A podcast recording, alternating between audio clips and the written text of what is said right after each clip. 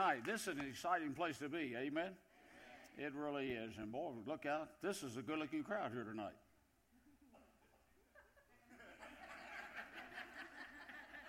I mean, where do you go to church and you get an opportunity to compliment yourself even before you get started? So to give you one more shot, here we go. Boy, this is really a good looking crowd here tonight. Well, that sounds a whole lot better. Amen. God bless you. Thanks. Be seated if you would, please. And I want you to turn your Bible to the book of Romans. Turn your Bible to the book of Romans. I've had the privilege today to spend a lot of time with your preacher and talk about some things and fellowship about things. And these are great days to be alive. These are great days to see God work. I don't know of anywhere that I know that it seems like God's got a group of people that are pushing the buttons to try to do what they can to reach people and help people any more than I do right here at what's going on in the temple. I mean, it's great to see what God is doing. It's great to be a part of it. Amen. And uh, I trust that God will bless the few minutes we have to spend together tonight. The concept of being able to come together and study the Bible like it is just absolutely wonderful. Because in the final analysis, we need to know everything we can about truth. Truth is the foundation of everything in our life, and we need to have a source of that. And of course, the source is the Word of God, and we thank God for it. I ask people to do this sometimes, so I'll ask you, how many of you have a Bible? Hold it up good and high. How many folks have a Bible? Isn't it great to have a Bible? You know, it really is. How many have an electronic Bible? How many electronic Bibles do we have here tonight?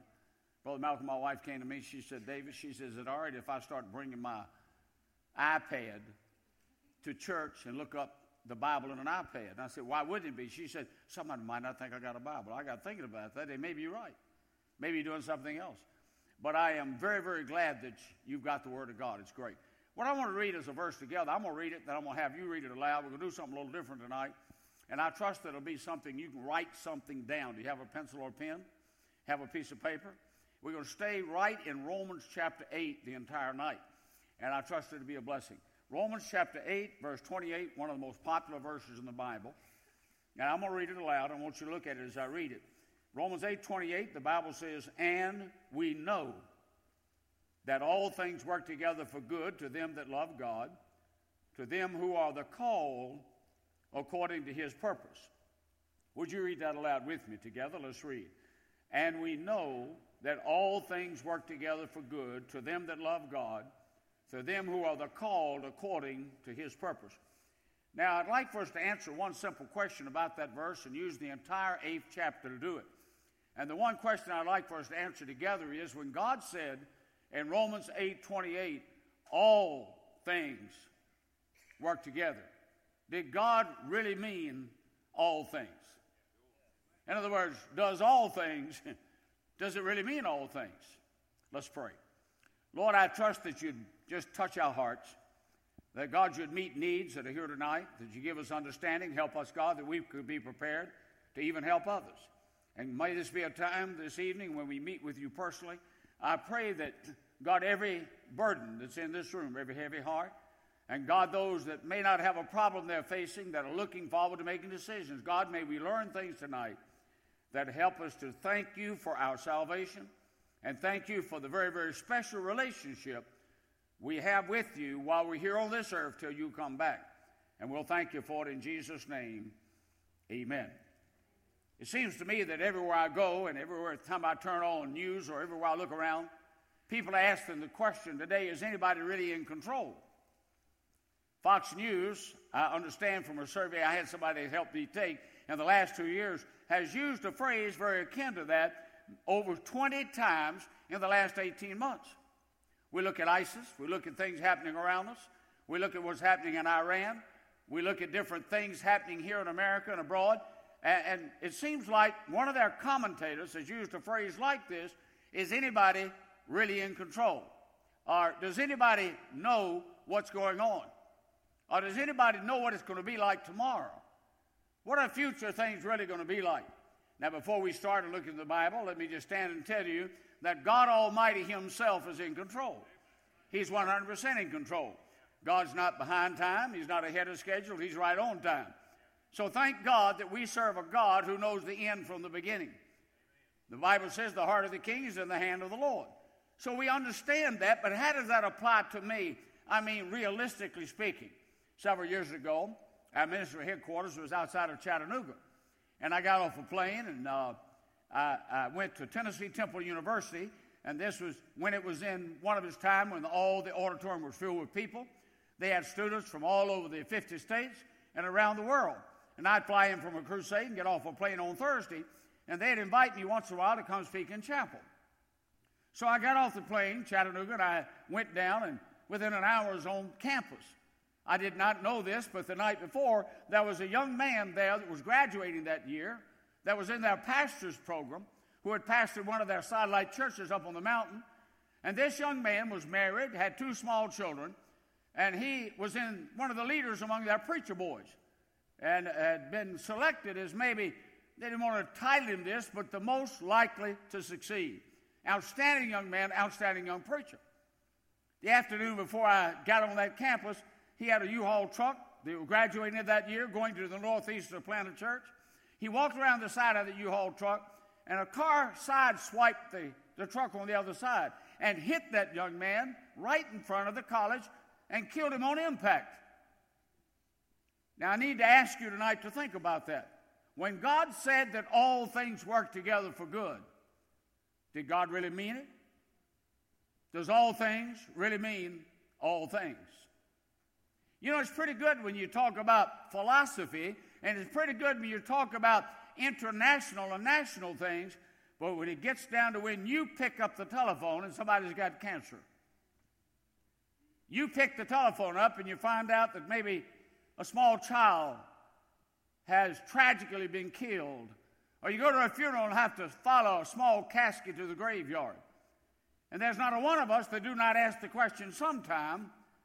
We may not even like to vocalize it aloud, but does all things really mean all things? Is God truly working all things together for our good? I was preaching in a crusade about, I think about 10, 11 years ago now, and it's one of our northern states, and they had pushed hard to have a big crowd that morning. We had lots of people accept Christ as Savior that morning. One was a very lovely young lady that was a single mother.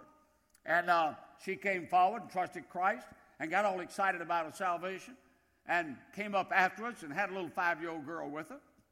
And uh, she and the little girl would kind of hang around front. I got a chance to shake hands with her and know her a little bit. I went back to the motel after the service on Sunday night. She came back Sunday night and was all excited about being saved and knowing Christ as her Savior. Then Monday morning, about 10 o'clock in the morning, she's walking down the street. You know how five year old children are.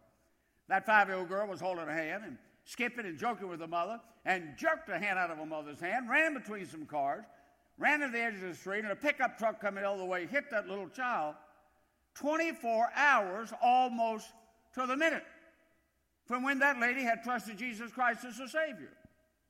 24 hours almost to the minute, the car hits the little girl and drags her down the street and kills her. Two hours later, I find out about it. And what you do, you pray and you sympathize. But then you must ask yourself the question also how strong is our faith? Where do we really stand? I mean, let's be honest about it. Does all things really mean all things. When the Bible says in Romans 28 that all things work together for our good, is that really true? Does that really mean something? Now, tonight I want us to look at Romans chapter 8, and let's try to get an answer to that question. And I'm going to give you a couple of things to outline. I want you to write down, if you would, just a couple of things with me tonight.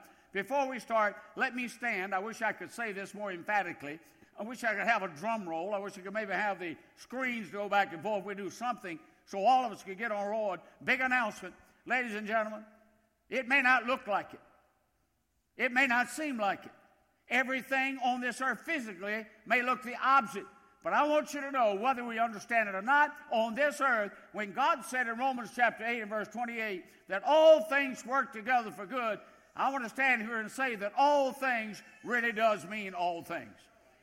Now, how can you know that? Number one, you ready to write down? Number one, you can know that I'm staying in Romans chapter 8. Great chapter of the Word of God. Number one, you can know that because we are the children of God. We are the children of God. Would you say aloud with me, I am a child of God? Say it aloud with me. I am a child of God. Now, some of you didn't say that, so I'm going to give you one more shot. Here we go again. It'll make you feel good to say that. Say it with me. I am a child of God. If you look very carefully at the Bible, verses 1 through 17, actually, you're going to find the Bible has a whole section in the scripture that talks about our relationship to Jesus Christ. But skip down a little bit, if you would, and look at verse 14. The Bible says, For as many, have you got the place? Chapter 8, verse 14. For as many as are led by the Spirit of God, they are the what? Somebody tell me loud. They are the sons of God. Look at the next verse. The Bible said, For ye have not received the spirit of bondage again to fear. Boy, that's a great phrase. Let me just tell you the devil is the author of fear. God is not in the fear business. You'll never fear anything and say, God caused me to fear that. No, the devil is the one that generates fear. The opposite of fear is what? You want to think with me? Is what? Faith. You cannot have faith and fear in the same container. That's the reason Jesus taught that lesson early in his ministry when a man had lost his little girl. And Jesus, knowing his little girl, because of an announcement that came up, sir, you don't have to get Jesus to come home with you. Your daughter's already dead. You thought she's sick. Well, she's dead. You'd think Jesus would turn around and say, Boy, I'm sorry to hear about your loss. But he didn't do that. Anybody remember the first two words Jesus said to that man? He turned and looked at me and said, What? Fear not. That's not much pastoral sympathy, is it? A man just lost his daughter. What's the next words? Watch. Fear not, believe only. We got an option in everything that happens in our life. Our response can be, I fear, or our response can be what? I'm going to put my trust in God. I'm going to have faith. And that's what God's people need to do. That's when God said, if you look at it again in verse 15, you've not received the spirit of bondage again to fear.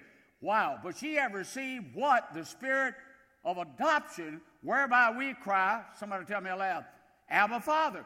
That word Abba is the most sensitive, the closest word that God could show in a relationship, in a parental situation, but a relationship where you have a true, I mean, one on one relationship with your Heavenly Father. Abba Father. Abba Father. Have you have children? And look fairly good. We have four children. Here's what it looked like up here. I said, How many of you have children? It kind of looked like this. Let's try it again. How many have children? Good. How many got grandchildren? Amen. How many like I am? If you could have had your grandchildren first, you'd have probably had them. Anybody like that? I got a lot of hands on that one. you know, you think about that thing for a little bit. We have four children. Love our four children. Got two boys and two girls. Our youngest boy's name is John. John has been here to this church. He was here a couple years ago when I was here. He lives up in Trenton, Georgia, and if he could drive back and forth and be a member of this church, he almost cried when he knew I'd be here tonight, and he couldn't be here. John just, I mean, John's our youngest son. Now, John is six four, our youngest son, and he is truly a mother's boy. I don't mean he's not all man. What I mean is he takes advantage of being the youngest. You might know what I'm talking about here. So, John knows how to work his mother. If you want to make a tape on how to work a mother, John could produce a tape. He knows how to do it. I have to watch it. First time I ever got an SUV, it was a Tahoe. And I was saying, do I really want to drive a Tahoe over there? I got driving, man, I loved it. I told my wife, I was going to fly in for a meeting. I said, honey, I got to go over to Burlington, North Carolina from Chattanooga. And let's take that Tahoe. You'll enjoy riding over and back with me. The thing rides good. I like it. We're going to have a good trip. She said, Okay, I'll go with you. I'm going over one night to preach, and I'm going to drive back. I'm going to drive a Tahoe over and back. Well, John and Jen had just got married. They hadn't had any children at that point. Well, she was expecting her first child. And they had a wonderful car. They had a little two door Honda, great little Honda. I come home and I walk in, my luggage in my hand. I walk in and there's John in the kitchen in the work my mother mowed and I know I'm in trouble. And I look at him and I say, How are you doing, son? He said, Well, I said, Cut it out. Lift your chin up. Everything's great. Just get excited and go home. and uh, he's standing well, I got a problem. I said, You don't have a problem. There aren't anything problem. Man, you can handle it. Go. You're the man. Get out of here. His mother says, John, what's your problem? I mean, he had her. Well, Jen's parents in Saginaw, Michigan, they're going to give a baby shower because this is their first grandchild. And her parents both are quite well to do. And we're going to get some big baby shower gifts and things like that. And I just stepped right in it and I said, That's not, son. Listen, that is not a problem. That's called a blessing. Say it with me. That is a blessing. He said, Dad, I know it's going to be a blessing. I don't know how to get the gifts home. All we got is a Honda.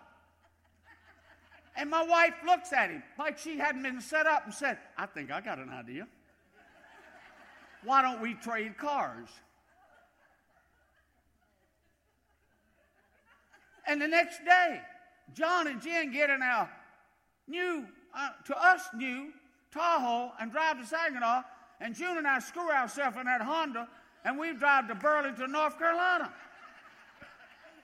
You know why he got my car? Because he's my son. If he'd been anybody else's son, I'd have told him to walk. But he's my son. How do you believe God's a little bit better parent than you are? Anybody like that? Yeah, God's a whole lot better parent than we are. And so when we talk about, listen, Philippians 4:19, but my God shall supply. Say the word aloud with me. Anybody know it? All. My God shall supply what? All your needs. Psalm chapter 37, verse 25. Think about it. David had served God a lot of years. He said, I tell you, I was young, now I'm old. Yet have I seen the righteous forsaken, nor his seed begging bread. That's one of the first verses I ever claimed. I got saved when I was 19 years old. Right, I'd finished one year at Virginia Tech, came in, and a guy came to town, started a church in Lynchburg, Virginia, named Jerry Falwell. I bumped into him. First thing I told him, I'm an atheist. he looked at me and said, You don't have enough sense to be an atheist. he got me in church. I got saved two weeks later. A week after that, God called me to preach. I knew nothing about the Bible, nothing. The week after that, when God called me to preach, I didn't want to be a preacher. I've been poor my whole life. I mean, all I knew was poor. Eight children, had to knock on the door to get some potatoes for mom to fix something. And here God wants me to get in a profession that has the poorest people on this earth. I wasn't really, I was saying, wow. And all of a sudden, I don't know why, a couple of you, a guy gets up and preaches on this verse where David said, Hey, I've been at it a long time. I've never seen my seed begging bread. And I thought about it, man, we've had to do that. We've had to follow that road. Can I stand and tell you tonight? Listen, I thank God for this. I've got four children. I got 11 grandchildren. God's been good to us. I've never had to beg bread. My children never had to beg bread, and my grandchildren never had to beg bread. Anybody want to give a testimony to that? Amen. How about you? Is God taking care of you? You think about it, you're a child of God. Then Psalm 37, verse 28, the Bible said, The Lord loveth judgment and forsaketh not the saints. God's not going to forsake you. You can be in the darkness of night, but God's not going to forsake you. How about Hebrews chapter 13 and verse 5? What does the Bible say? I, thank you, God, I will never leave thee nor forsake thee. That's pretty good, isn't it? You don't have anybody else make that commitment to you. Much as good a husband as I may want to be, or you may want to be, as good a wife as you may have, as she may want to be, none of us could ever stand here and say, we have never forsaken the other person. I want to tell you, God has never forsaken you. Amen. And God never will forsake you. And listen, you got a great future. 1 Corinthians chapter 2, verse 9 says, Eye is not seen, ear is not heard, neither is it entered into the heart of man the things that God has prepared for me and for you and for each one of us. So, can I stand here and tell you, number one, when God said all things work together for good to them that love the Lord, can I stand here and tell you, number one reason is we are the children of God. Hallelujah. Now I'm going to give you a second reason. Write it down. Reason number two. How can I come out of Romans chapter 8 and believe that verse is true? Number two is because the Holy Spirit's praying for us. The Holy Spirit is praying for us. Now I want you to get a hold of this one. Look with me at verse 26. Verse 26 says, Likewise the Spirit also helpeth our what? Give me the next word aloud. Our what? Now wait a minute. Our, tell me. Verse, what does it say? Our what? Infirmities. Hmm. Anybody here beside me have any of those things? How many folks have some difficulties once in a while? How many folks have difficulties more than once in a while? How many of you got some physical infirmities a little bit once in a while? You know, I get around people all the time. I said, man, a few years ago this didn't hurt, now it hurts. Somebody said, how do you know when you're getting old? I said, when everything I got hurts and what I can't feel don't hurt, I can't feel. I mean, you know. You just keep going. You just, how many glad you're going to get a brand new body when Jesus comes back? Amen. So you begin to look at it, you got infirmities. We got infirmities. Now watch very carefully because these infirmities are very big. How many of you recognize you do not know all the infirmities you've got?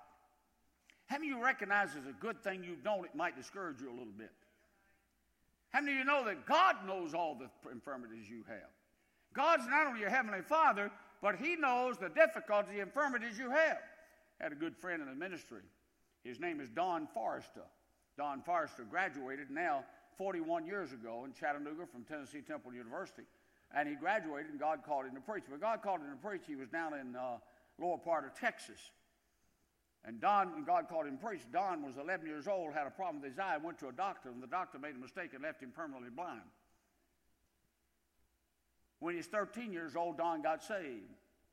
When he was 16 years old, God called him to preach, blind. And his preacher tried to talk him out of it. I mean that in a respectful way. You can understand a man blind, and what are you going to do, son? You need to be sure. His parents, and finally he said, No, I want to go to Bible college. He gets on a bus. They were so poor, he gets on a bus, and they watch him. He goes off and gets by himself blind and goes to Bible college. He finishes four years in Bible college, top of his class, and he said, I need to stay because I'm memorizing areas of theology so I can be a good preacher. So I'm going to stay in the master's program for two more years. He meets a young lady named Holly. Holly conceives, very attractive young lady. They met, fell in love. They got married. He said, Holly, God wants me to go to Fredericksburg, Virginia and start a church.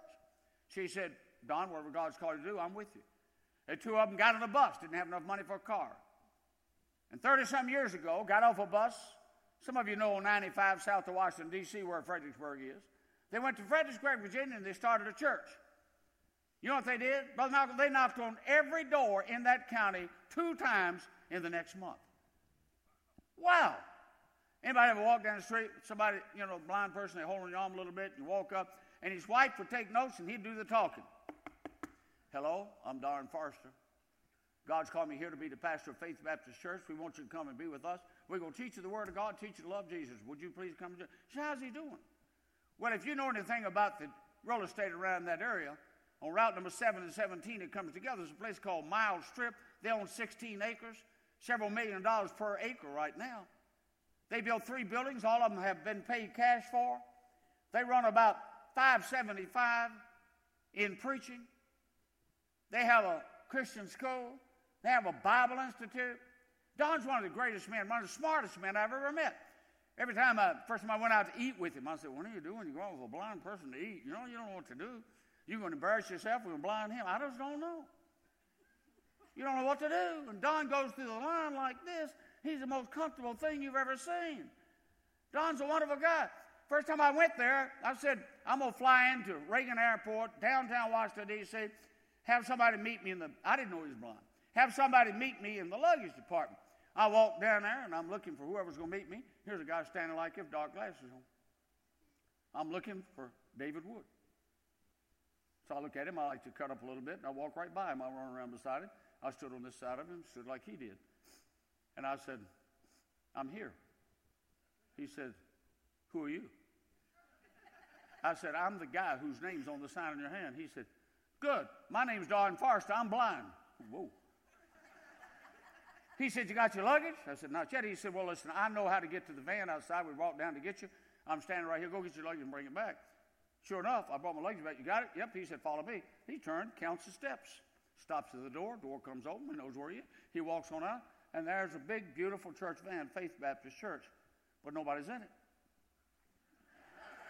and uh, I look at the van, and I say, um, Beautiful van. He said, Well, get in. I'm driving. I said, Okay. I put my luggage in. I get in. He didn't have to tell me to buckle up. I was ready to go. So I'm sitting there. I look around. He said, You ready? I said, I think so. I said, Would you do me a favor? What? He said, Would you turn around and tell me when the first lane is open? Give me at least, you know, 25 or 30 yards so I can pull out without hitting anybody. I thought, I'm going to give him 100 yards or more. I don't know what I'm going to do here. Pretty soon I said, Don, I think everything's all right. He said, Good. He drops it down and drive. Things fixing to go forward. He looks over at me like this, slams it up there, starts laughing at me, goes like this, and one of his men run around the corner of the building. now that's Don Forrester. That's Don Forrester. He built the building. They finally gave him an office, beautiful office. The, the Braille section at, at the, in Washington, D.C. has him come down and organize and set up all the Braille stuff with text stuff so that they can read the different books. His service has been called a lot. So I go in his office. He said, Brother, why don't you see my brand new office? I said, Great, love to see it. I walk in there. He said, Shut the door. I'm starting to shut the door. It's two years ago. I'm starting to shut the door, and I have my hand on the wall. He said, What are you looking for? I said, A light switch. He said, There aren't any lights in there. I don't need them. Have a seat. We're equal. you know, I did. Second time I preached for Don. I don't do this a lot anymore. I used to do it a lot. I went up to him. I said, Don, would you sign my Bible? He put Don Forrester, Romans 8, 28. I still got that Bible. I'm going to tell you something. I believe I'm a very positive person. I try to be. I try to be on top of it. I try to be everything God wants me to be. But I'm going to tell you, I don't care who you are or what you do, once in a while, you hurt. Can I get an amen on that? And once in a while, you're going to get disappointed in somebody. And once in a while, you're going to be on the bottom. I walk in my office. Man, I walk by people. Hey, how you doing? Good to see you. Things going well? Great. Everything's good. We're just going good. I'll shut the door. I'll take that Bible. I'll lay that Bible down like this on the side. And I'll look at that signature, Don Forrester. And I get on my knees in front of that and look at it and I say, God, now if you can take a blind man with the infirmities that he's got, and you can keep him positive, and you can let him know that all things work together for good, then God, I don't have any infirmities compared to that man. Would you like to say amen for your own life? Now look what God says about your infirmities. Such a great verse for us to stop at. Look at it for just a minute. Likewise, the Spirit helpeth our infirmities, for we don't know what we ought to be praying about. We don't know we, the things we ought to pray about. But the Spirit itself or Himself maketh prayer or intercession for us with groanings which cannot be uttered. Ladies and gentlemen, that's not a charismatic verse. When that says groanings which cannot be uttered, what that means is I don't know what I need to pray for about myself. I don't know what my needs are. I don't know the problems going to face me, but the Holy Spirit knows what they are. And I want to tell you, the Holy Spirit is already praying for me before I hit those problems that I'll come out on the right side. I want to stand here and tell you with my, I just want to say, praise the Lord, all things work together for good. Brother Lord, how you know it? Because I'm a child of God. Number two, because the Holy Spirit's praying for me. You ready for number three? It just keeps getting better and better. Look at the next couple of verses with me. What's number three? Because, write it down, of the foreknowledge of God. Because of the foreknowledge of God. Brother Malcolm told me we had about an hour here tonight. I said, whew, finally I get enough time to preach. Now I need about two minutes for a theology lesson. How many folks are, scares you to death when I say theology? Please say no. well, theology is the study of God. That's what you do every time you come to church anyway. So I need about two minutes. Somebody raise your hand and tell me, what's the word foreknowledge mean? Let's think this through. Before we answer that, look at right after verse 28, 29. For whom he did, next word, aloud please. Foreknow the foreknowledge of God. For whom God did foreknow. The fore, somebody tell me, what's foreknowledge mean? Foreknowledge means knowledge when? Before the event happens. That's exactly right. You don't have to know Greek or Hebrew. That's exactly what that means. Foreknowledge means I have knowledge of an event before it's going to happen. Anybody in this room have foreknowledge? Oh, wait a minute. We need to add a little bit to it. If I really got foreknowledge, I know every event that's going to happen before it happens. Is that okay? I got foreknowledge. Now I need to ask again. Anybody in here have foreknowledge? I don't see a hand. Surely there'd be one. I wish you did. If you come see me afterwards, I believe I could learn how to get all the money I need pretty quick for the ministry we got. If I had foreknowledge, I'd know everything before. I'd be, I'd be in pretty good shape. Now, don't throw anything at me. It's like basketball game Monday night. I was pulling Duke would win, and I hoped they did, and they did. But I'll tell you what, I didn't know for sure they was going to win. but if I had foreknowledge, I'd have known it. Are we on the same page here? Foreknowledge. Knowledge is knowledge. Say it with me. Knowledge before an event happens. If you got foreknowledge, you know all events before they're going to happen.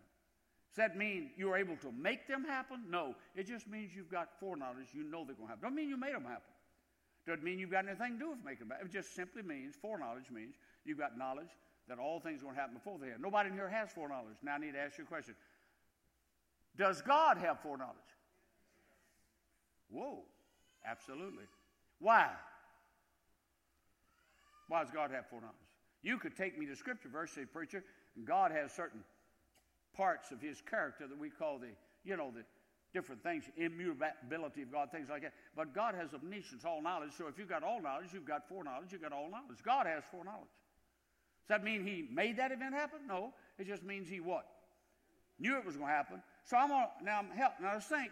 You ready to think a little bit? Here we go. Yes or no? Did God know the very date that you were going to be born physically? Did God know the date of your birthday physically? Yes. When did he know it? Before or after it happened? Before it happened. Does that mean he made it happen at that time? Not necessarily. It just means he knew it was going to happen. Can we use a Bible phrase for how long ago he knew it? How about this one? Before the foundation of the earth. Because he created everything. So let's say this. I'll go back and ask you again. Did God know the day that you were going to be physically born before you were physically born? The answer is what? Yes. How long ago did he did? Say that with me. Before the foundation of the earth. How did God know it? Because of his what? What part of the nature of God? His foreknowledge. Can we do that one more time? I need you to talk aloud to me because I'm going somewhere.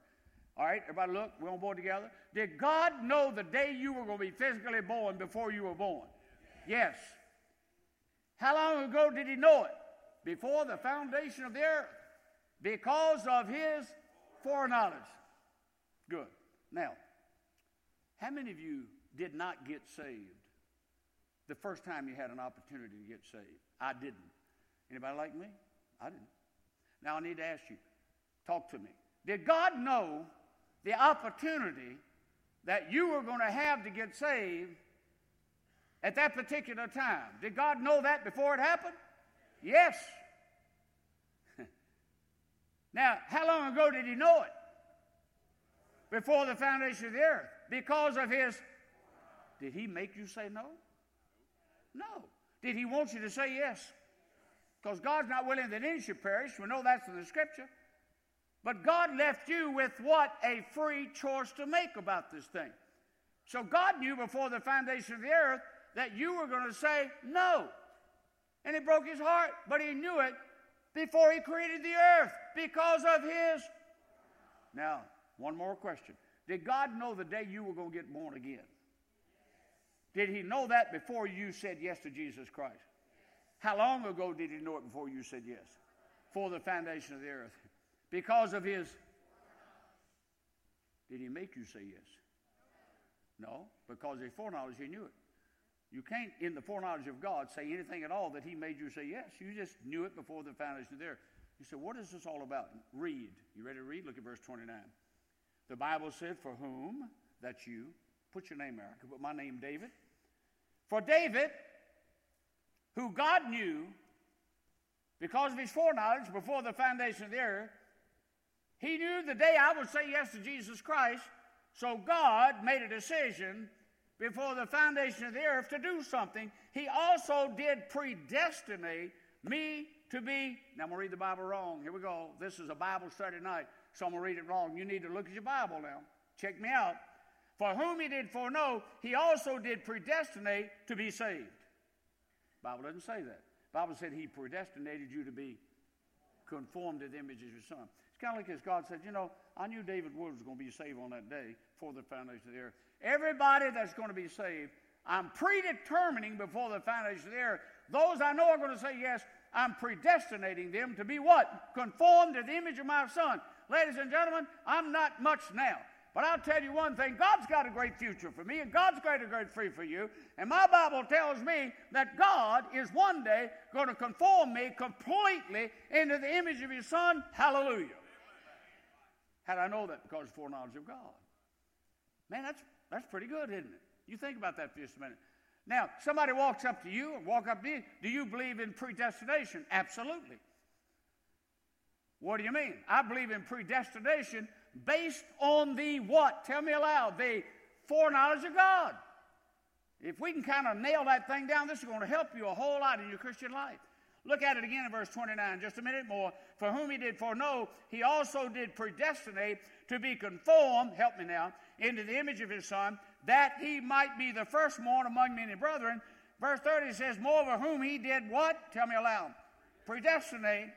Then he also, and those whom he called, them he also, and those whom he justified, those he also did what? Glorified. Can I say something to you? When God looks at you tonight, He doesn't see you in imperfection, He looks at you in perfection. When God looks at you, He don't see you as anything that has to do with failure. God looks at you complete in His Son Jesus Christ. Because God knows and sees you tonight just as if you were totally in heaven for a thousand years and glorified in the presence of God. Man, what a truth. I can walk out of here and say, all things work together for good. You say, wait a minute, preacher, how you know it? Because I'm a child of God. Number two, because of what? Holy Spirit's praying for me. Number three, because of the foreknowledge of God. Keeps getting better. You ready for number four? Number four, because Jesus, the Son of God, is praying for me. Not only is the Holy Spirit praying for me, but Jesus, the Son of God, is praying for me. Read on for just a minute. Boy, do I like this. Verse 31. Let's answer some questions. Look at verse 31. What shall we say to these things? What things? Flat tire.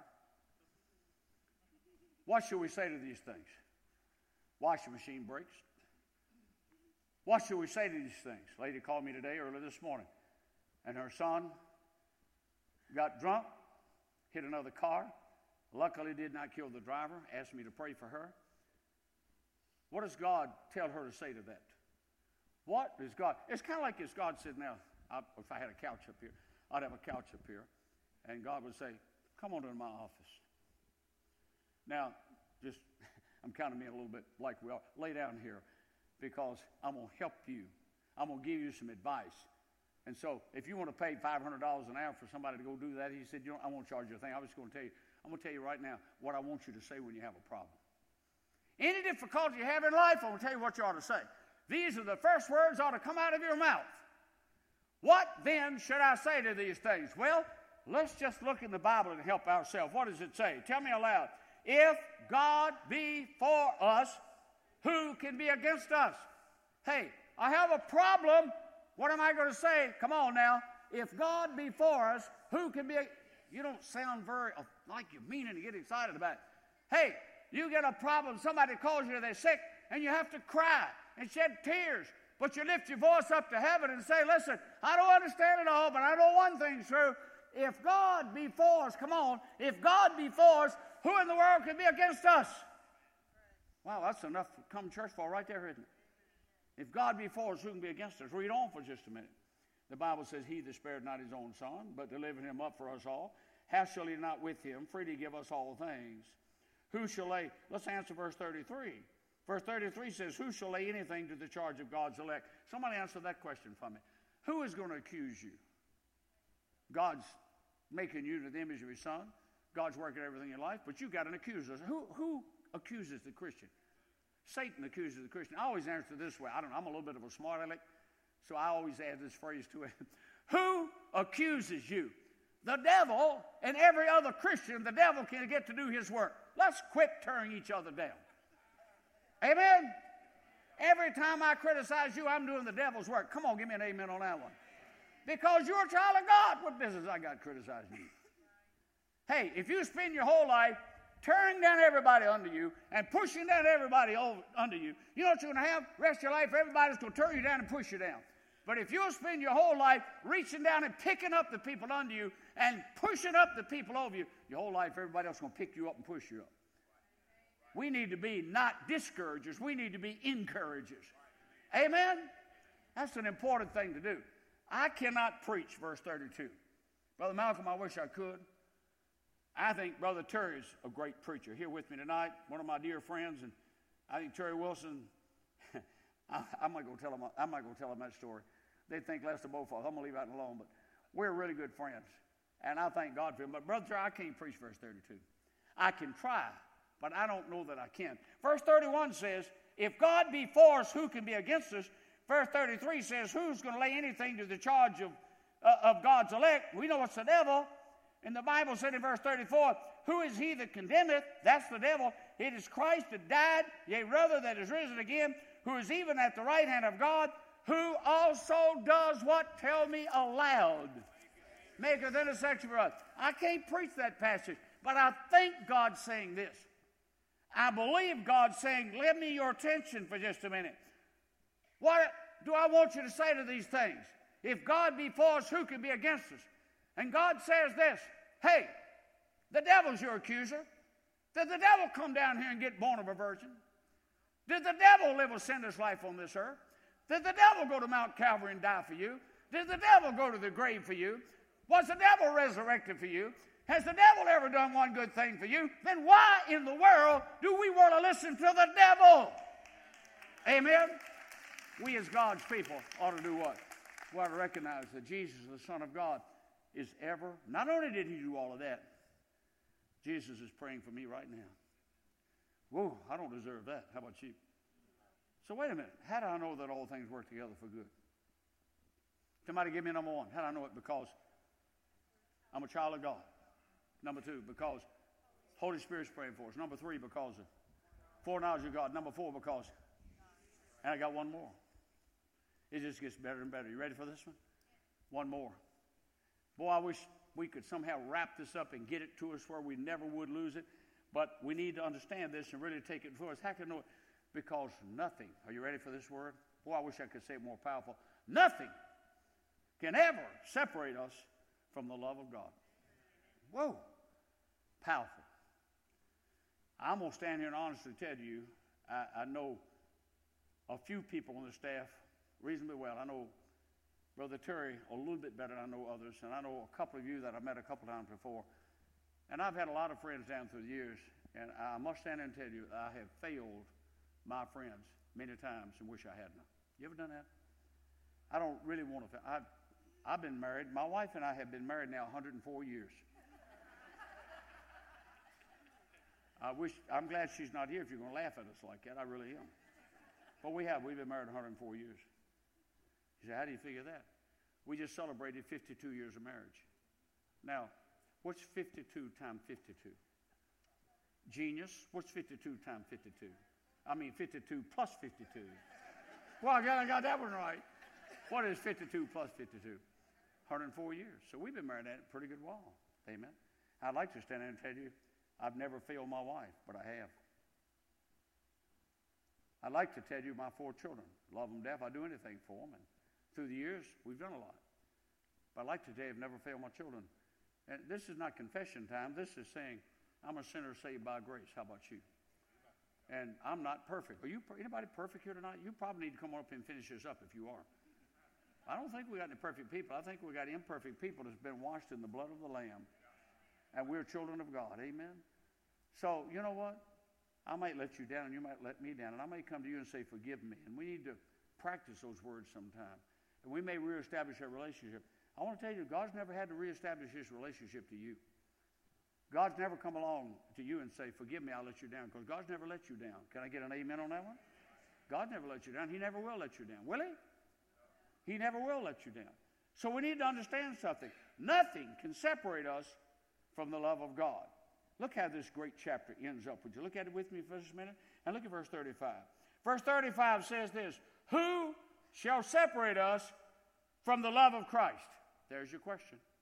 This whole chapter is built on giving you a question and making you think to provide the answer, and then God proves what He wants you to know in the answer. That's way this chapter is laid up.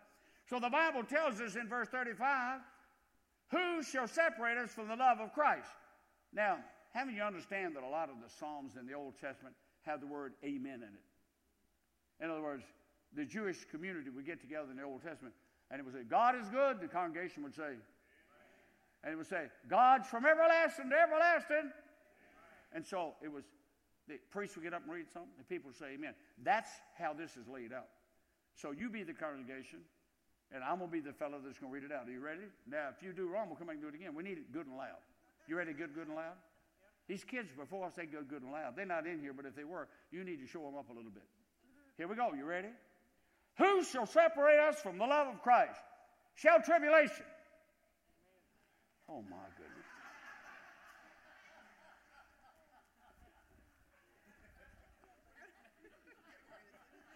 The answer to the question is no. Let's practice one time. Say it aloud. Here's the answer no. One more time. No. Here we go. You ready? Everybody ready? Here we go. Come on, stay with me. Who shall separate us from the love of Christ? Shall tribulation, distress, persecution, famine, nakedness, peril, sword, as it is written, For thy sake we are killed all the day long. We are counted as sheep for the slaughter. Hey, we don't have to do that. We got more persecution worldwide as ever been before.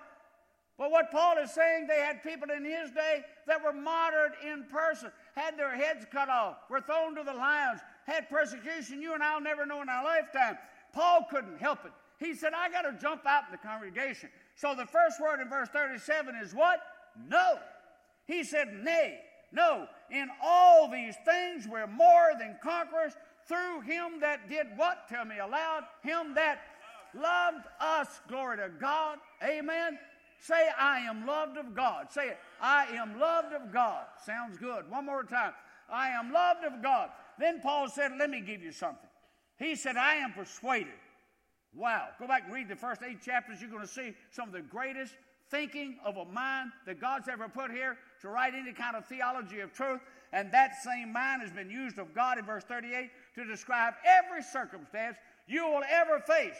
And he says this, verse 38 For I am persuaded that neither death, nor life, nor angels, nor principalities, nor powers, nor things present, nor things to come, nor height, nor depth, nor any other creature, say it aloud with me, shall be able to separate us from the love of God which is in Christ Jesus our Lord. End of the story.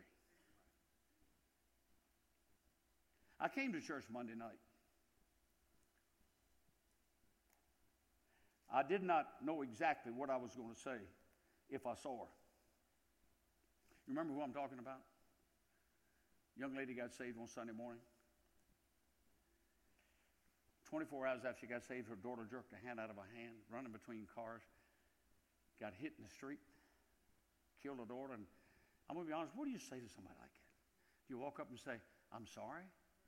Everything is, I think the one thing you can do, I don't know, I've learned, maybe I, I probably need some help in this, but maybe you can walk up to somebody and say, I just want you to know I care. That's about all you can say. I care. God bless you. I'm praying for you. I didn't know what to say. That's a very difficult time. Would you agree with that?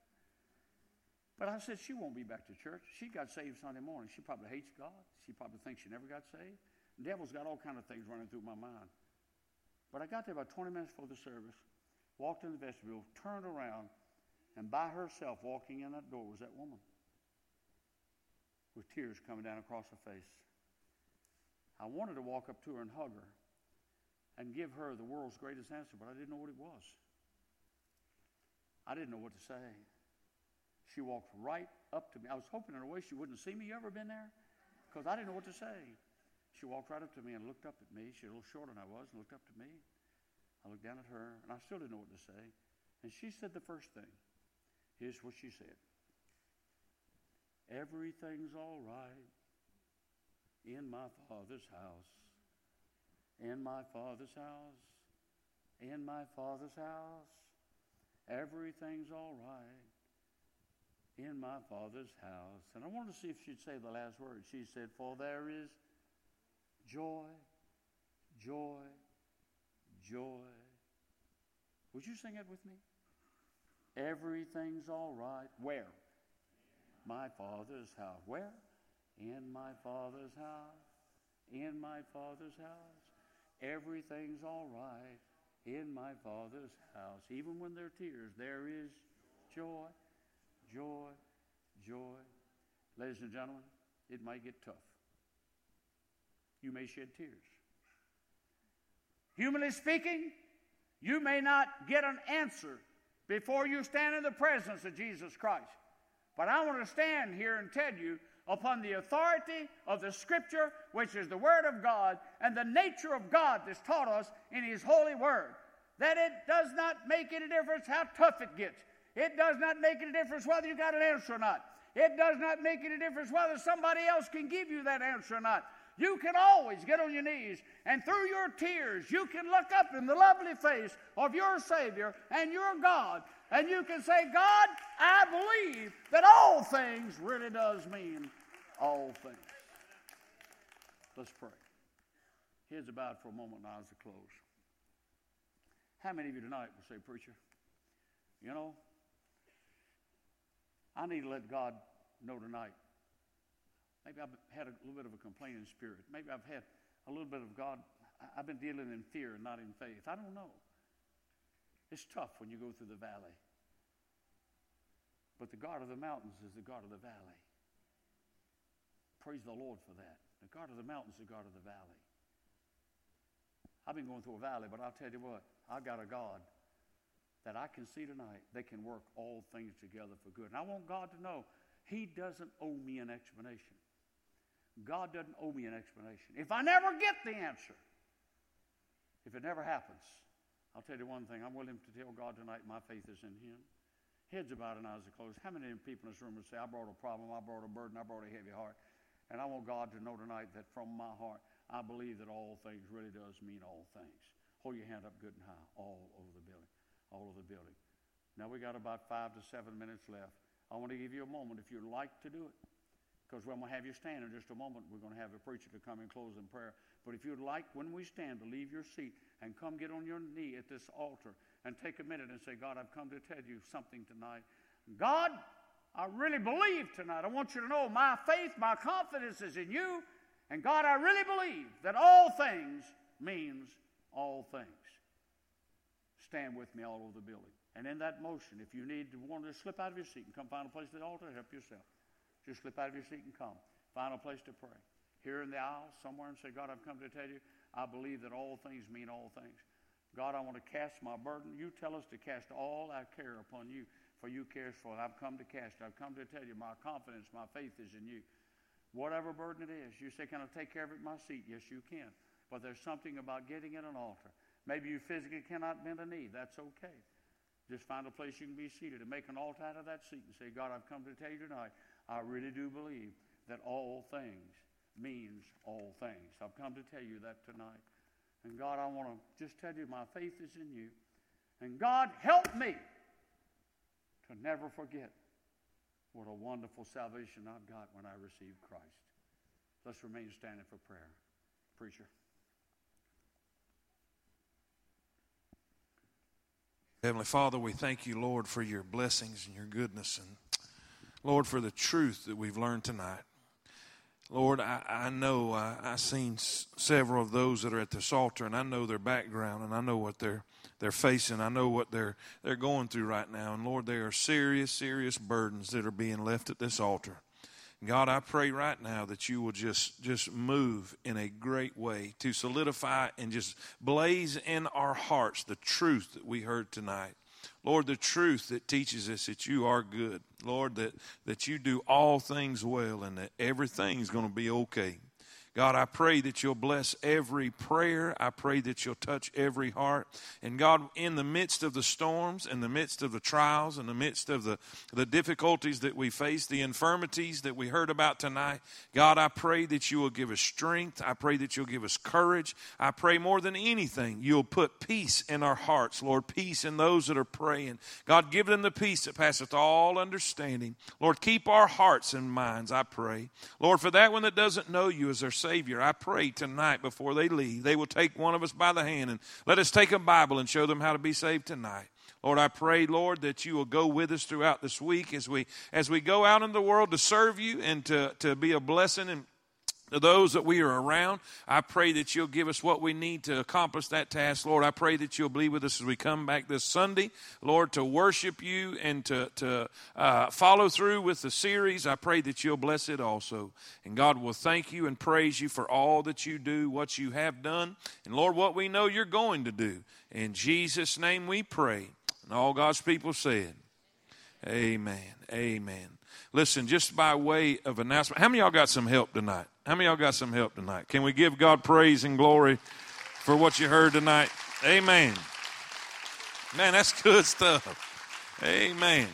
Now, listen, don't forget, don't forget to invite your friends. Uh, Easter Sunday was part one. That is Jesus past. This coming week, we're going to do Jesus present. What, and matter of fact, you heard some of it tonight. Uh, he is interceding on our behalf. Amen. So you'll get to hear some of that. Make sure and tell your friends, the ones you invited, the ones that came, uh, remind them again. Remind them between now and Wednesday. Remind them, hey, don't forget part two. You got to get part two. I always, how many y'all, when you were watching TV as a kid, right at the end of the show, it seemed like it was right, right, it, and then all of a sudden the dreaded words come across the screen. Uh huh. Hey, listen, tell them don't miss part two. Amen and we'll have a big, big time. And all God's people said, Hey, turn around and tell your neighbor everything's going to be all right. Amen?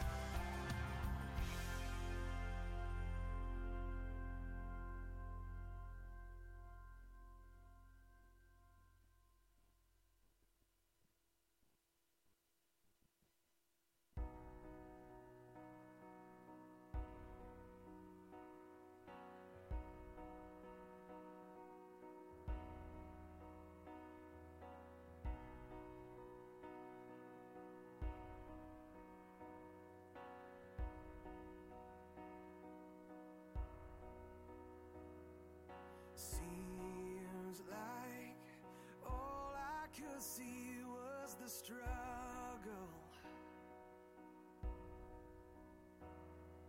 Haunted by ghosts that lived in my past. Bound up in shackles.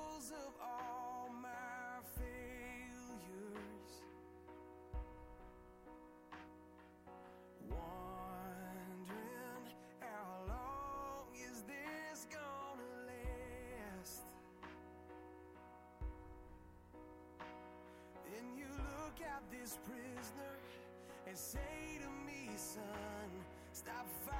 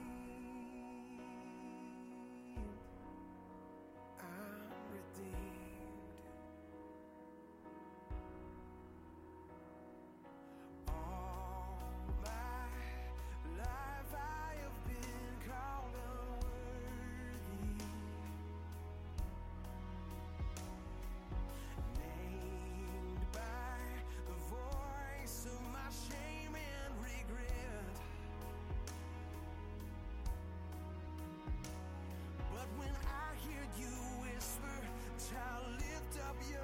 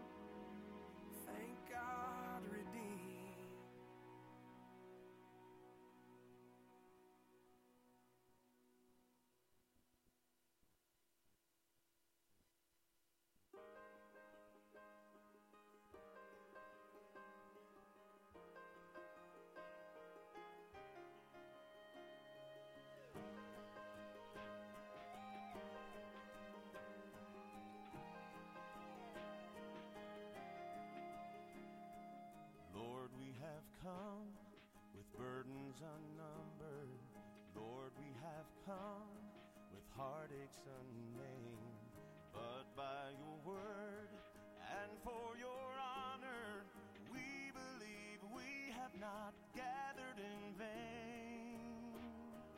This is your moment. Come show your power. Pull back the curtain and be glorified. Unleash your mercy.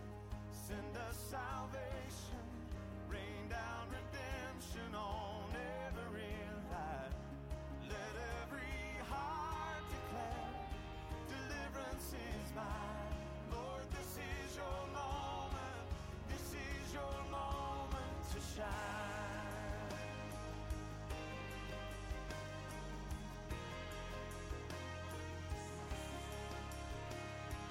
Let someone say you came in their weakness.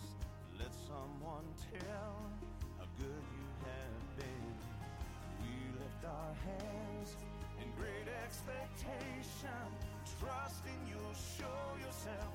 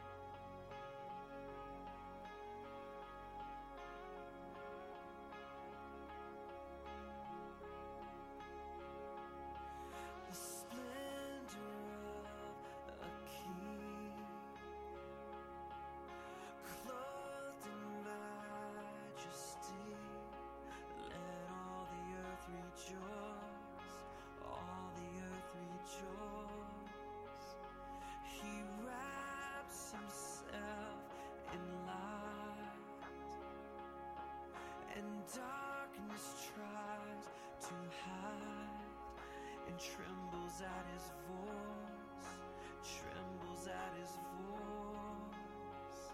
How crazy.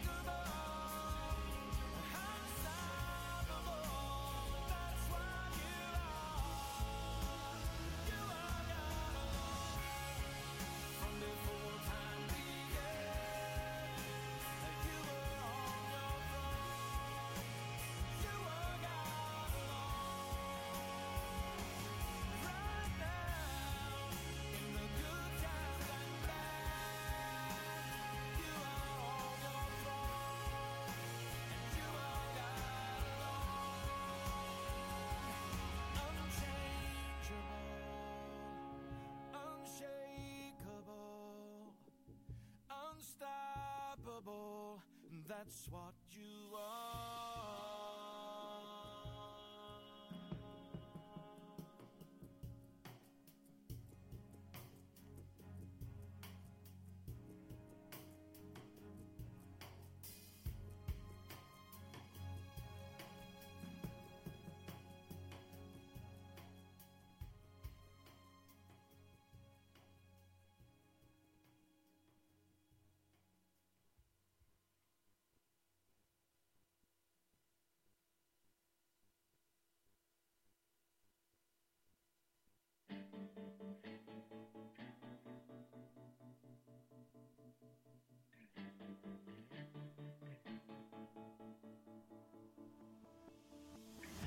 want you as you are, not as you ought to be. Won't you lay down?